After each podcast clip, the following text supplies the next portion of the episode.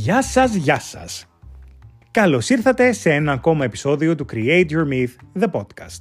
Είμαι ο Κλέαρχος Σταματουλάκης και σήμερα θα μιλήσουμε για έναν τρόπο σκέψης ο οποίος υπάρχει πολύ συχνά εκεί έξω αλλά δεν είναι καθόλου χρήσιμος. Αυτόν τον τρόπο σκέψης τον ονομάζουμε άσπρο ή μαύρο τρόπο σκέψης. Θα μπορούσε να το πει κανείς και διπολικό τρόπο σκέψης. Δεν σχετίζεται με τη διπολική διαταραχή προσωπικότητας, παρόλο που έχει κάποια στοιχεία θα μπορούσε να σχετίζεται περισσότερο με την μετεχνιακή διαταραχή προσωπικότητας. Κάποια στιγμή έχω στο μυαλό μου να κάνω μία σειρά σε αυτό το podcast, κάποια επεισόδια, που να μιλάμε για τις διάφορες διαταραχές για να τις ε, αποσαφηνίσουμε. Αυτό όμως που θέλω να συζητήσουμε σήμερα, αυτόν τον τρόπο σκέψης, δεν τον κατατάσσουμε απαραίτητα στις διαταραχές.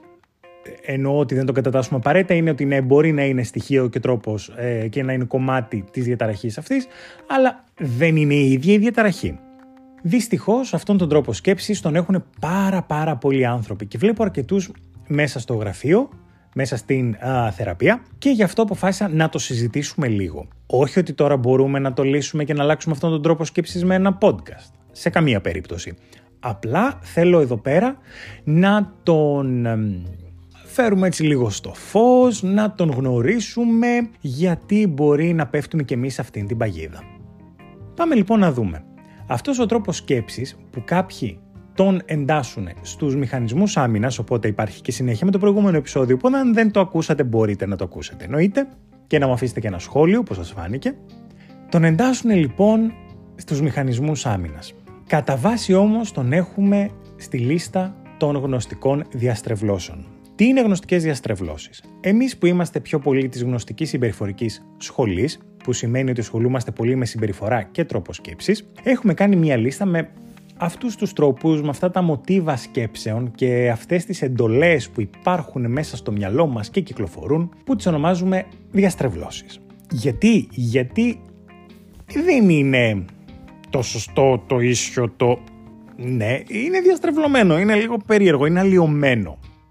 Είναι δηλαδή μοτίβα σκέψης, τα οποία δεν είναι καθόλου μα καθόλου παραγωγικά. Ίσα ίσα μας μπλοκάρουν και δεν μας αφήνουν να πάμε παρακάτω και να λειτουργήσουμε με τον καλύτερο δυνατό τρόπο για εμάς.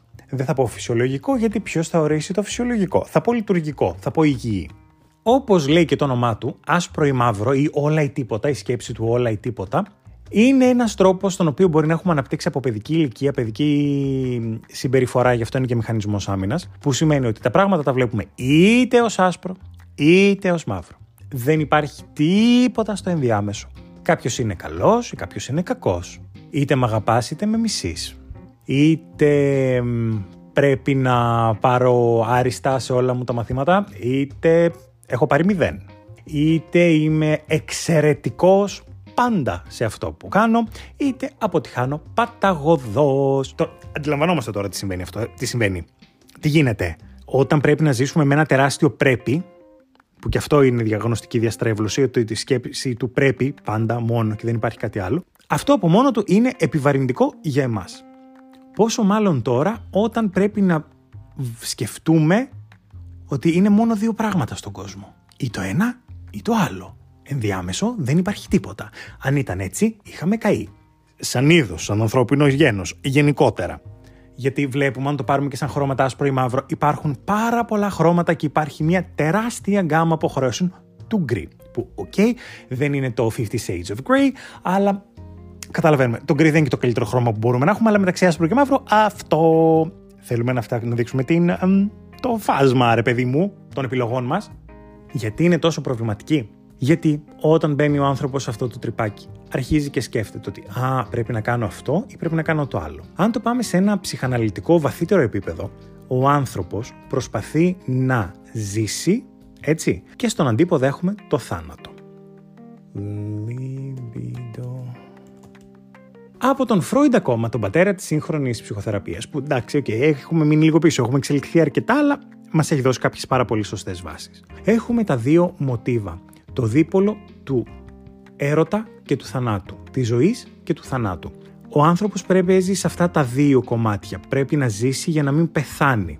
Αν πεθάνει, δεν θα ζήσει. Τι λες τώρα, αλήθεια θα μου πεις εσύ. Βεβαίως, Αλήθεια. Αν πεθάνει, δεν θα ζήσει. Όμως, στην ψυχανάλυση και στην ψυχοθεραπεία, τα πράγματα δεν είναι τόσο απλά. Δεν είναι όλα όπως φαίνονται.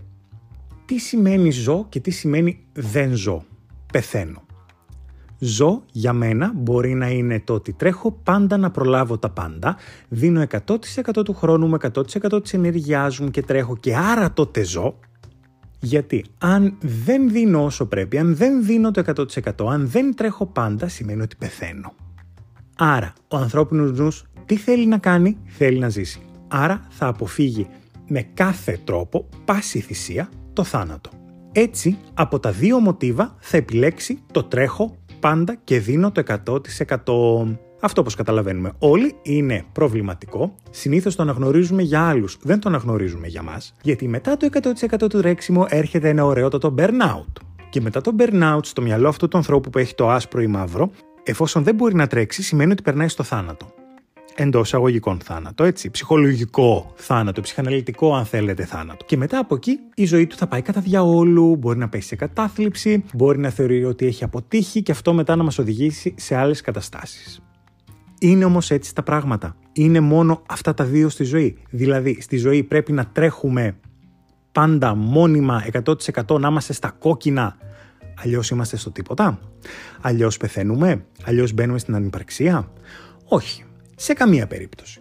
Κι όμως αυτό είναι πάρα πάρα πάρα πολύ συνηθισμένο εκεί έξω. Και δεν είναι μόνο το τρέχω ή δίνω το 100%. Παίζουν πάρα πολλά πράγματα ρόλο. Μπορεί να είναι το ότι είμαι καλός σε κάποια μαθήματα. Είτε είμαι πάντα τέλειος γονιός, είτε είμαι απαράδεκτος γονιός. Είτε είμαι το καλό παιδί, είτε είμαι το κακό παιδί. Που κακό παιδί μπορεί πάλι να οδηγηθεί σε θάνατο γιατί δεν υπακούει και γιατί δεν λειτουργεί σωστά πάρα πάρα πάρα πολλά τέτοια μοτίβα και τέτοια πλάνα.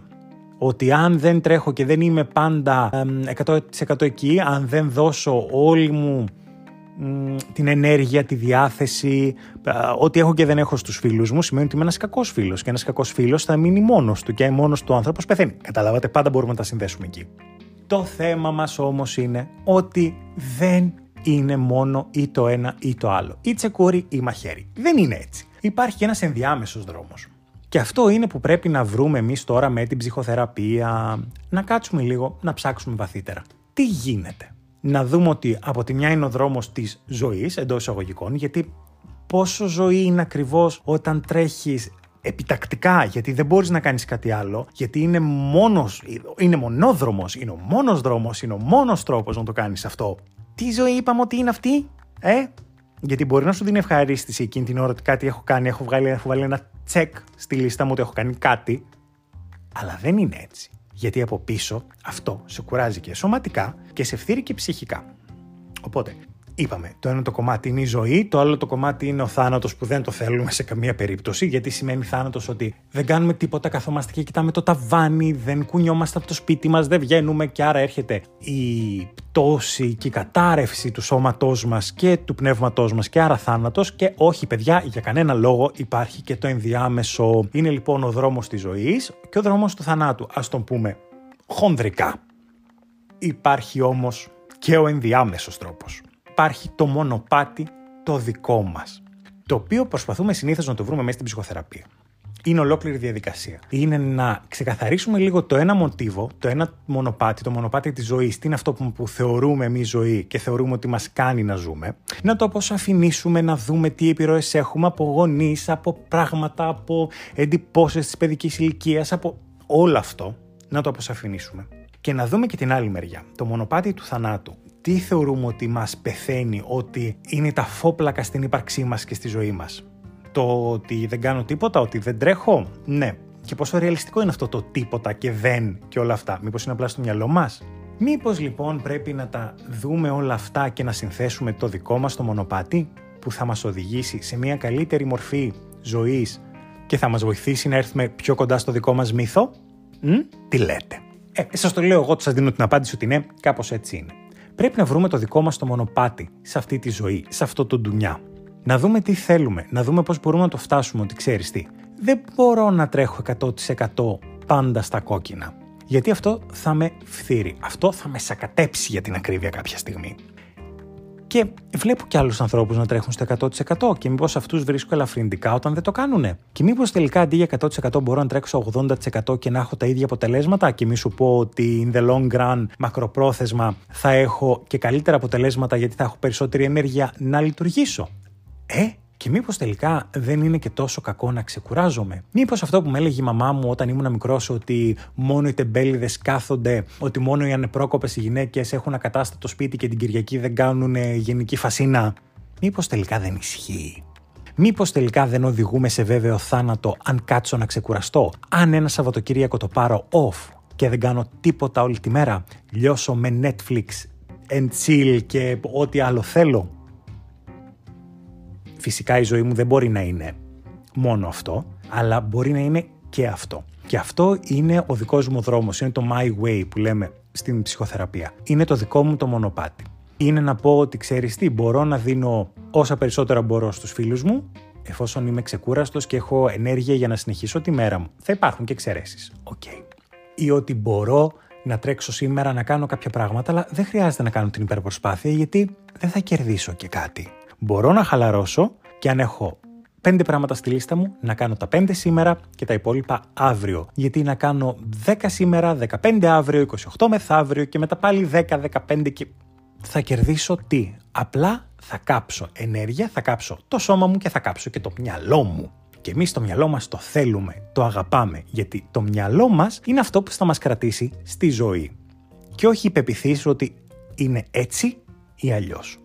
Γενικά δεν θέλουμε τα απόλυτα και αυτά είναι δύο απόλυτα κιόλα μαζί. Είναι το απόλυτο της ζωής και το απόλυτο του θανάτου. Το απόλυτο του άσπρου, το απόλυτο του μαύρου. Το απόλυτο του τσικουριού, το απόλυτο του μαχαιριού. Γιατί στην προκειμένη περίπτωση είναι, είναι ή τσεκούρι ή μαχαίρι. Ή τρέχω 100% και φθύρομαι αργά και σταθερά, είτε μαχαίρι ο θάνατος που πέφτω κάτω και απλά το περιμένω να έρθει που όπου να είναι θα έρθει. Μπορεί γιατί στο μυαλό μπορεί να είναι ότι ε, θα σταματήσω και ακαριέα θα κατεβεί ο γενικός, θα πέσω και θάνατος αντίο. Γεια. Δεν είναι κάπως έτσι. Δεν είναι απόλυτα, δεν υπάρχουν τόσο απόλυτα πρέπει να υπάρχουν κάποια πρέπει που είναι καλό να τα τηρούμε όλοι. Αλλά το πρέπει σε τέτοιο επίπεδο στην καθημερινή μας ζωή δεν το θέλουμε. Και δεν πρέπει να βλέπουμε χρώματα μόνο άσπρο, μόνο μαύρο, μόνο κόκκινο, μόνο μπλε, μόνο ροζ, μόνο whatever. Όχι. Το ροζ δεν είναι καλή επιλογή, γιατί το ροζ είναι ανάμειξη χρωμάτων. Αλλά καταλαβαίνετε τι θέλω να πω. Δεν χρειάζεται να βλέπουμε δύο βασικά χρώματα. Δεν χρειάζεται να βλέπουμε αντιθέσεις. Είναι μόνο αυτό ή είναι μόνο εκείνο. Μπορώ να σ' αγαπώ και ας μην σου κάνω όλες τις χάρες. Μπορώ να είμαι θυμωμένος μαζί σου, αλλά ταυτόχρονα να σ' αγαπώ. Μπορώ από την άλλη να μην σε πάω καθόλου, αλλά να σου κάνω μια εξυπηρέτηση. Υπάρχει και αυτό έτσι. Να το λέμε. Γενικά, βάλτε χρώμα στη ζωή σας δείτε διαβαθμίσεις που υπάρχουν γύρω μας και φύγετε από το απόλυτο.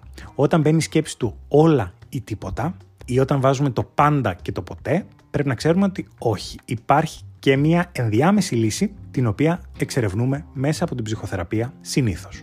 Μπορεί κάποιος να το φιλοσοφήσει και να το βρει και μόνος του. Βεβαίως. Αλλά μέσα από την ψυχοθεραπεία η δουλειά γίνεται πιο βαθιά, σε μεγαλύτερο βάθος. Βρίσκουμε μελανά σημεία, τυφλά σημεία και όλα αυτά τα σημεία τα οποία μας δυσκολεύουν όταν το επεξεργαζόμαστε μόνοι μας και έχουμε ένα πολύ καλύτερο αποτέλεσμα και πιο συνειδητό. Γιατί είπαμε ότι στην ψυχοθεραπεία θέλουμε να αποκτήσουμε συνειδητότητα. Να ξέρουμε τι κάνουμε, τι σκεφτόμαστε, ποιοι είμαστε, που πάμε, όλα αυτά. Αυτό ήταν ένα σύντομο σχετικά επεισοδιάκι. Προσπαθώ να σας τα έχω πιο μικρά, έτσι, πιο μικρές μπουκίτσες ψυχολογίες για να τα έχετε μέσα στη μέρα σας και να μου πείτε αν σας άρεσε αυτό που είναι πιο σύντομο ή αν θεωρείτε ότι τα άλλα ήταν περισσότερο αναλυτικά. Το κομμάτι της σκέψης άσπρο ή μαύρο ή της διπολικής σκέψης όπως είπαμε είναι πάρα πολύ μεγάλο και πάρα πολύ εκτενές. Είναι στην ψυχοσύνθεση του εκάστοτε ατόμου που βασίζεται και ποιες είναι οι απαρχές του, ποιες είναι οι βασικές στιγμές που δομήθηκε αυτός ο τρόπος σκέψης και μπορούμε να το βρούμε μέσα από την ψυχοθεραπεία. Οπότε δεν έχει νόημα να εξηγήσω να το υπεραναλύσω. Συνήθως, ναι, θα το πω για άλλη μια φορά. Φταίνει οι γονείς, φταίνει η μαμά, φταίνει οι συνθήκες στην πρώιμη ηλικία, στην πρώτη ηλικία, που μας οδήγησαν να έχουμε αυτόν τον τρόπο σκέψης. Οπότε, αν πιάνει τον εαυτό σας να σκέφτεστε ότι πρέπει να κάνω αυτό γιατί αλλιώς θα είναι εκείνο, σκεφτείτε αν υπάρχει και ένας ενδιάμεσος τρόπος. Και μην ξεχνάτε το βασικότερο. Μπορούμε να τα λέμε στα social media. Instagram, Facebook, TikTok, YouTube. Create your myth παντού μπορείτε να μου στείλετε ένα email με ιδέες, προτάσεις, το οτιδήποτε θέλετε να πούμε και είμαι εδώ να το συζητήσουμε. Να είστε καλά, καλή συνέχεια σε όλους.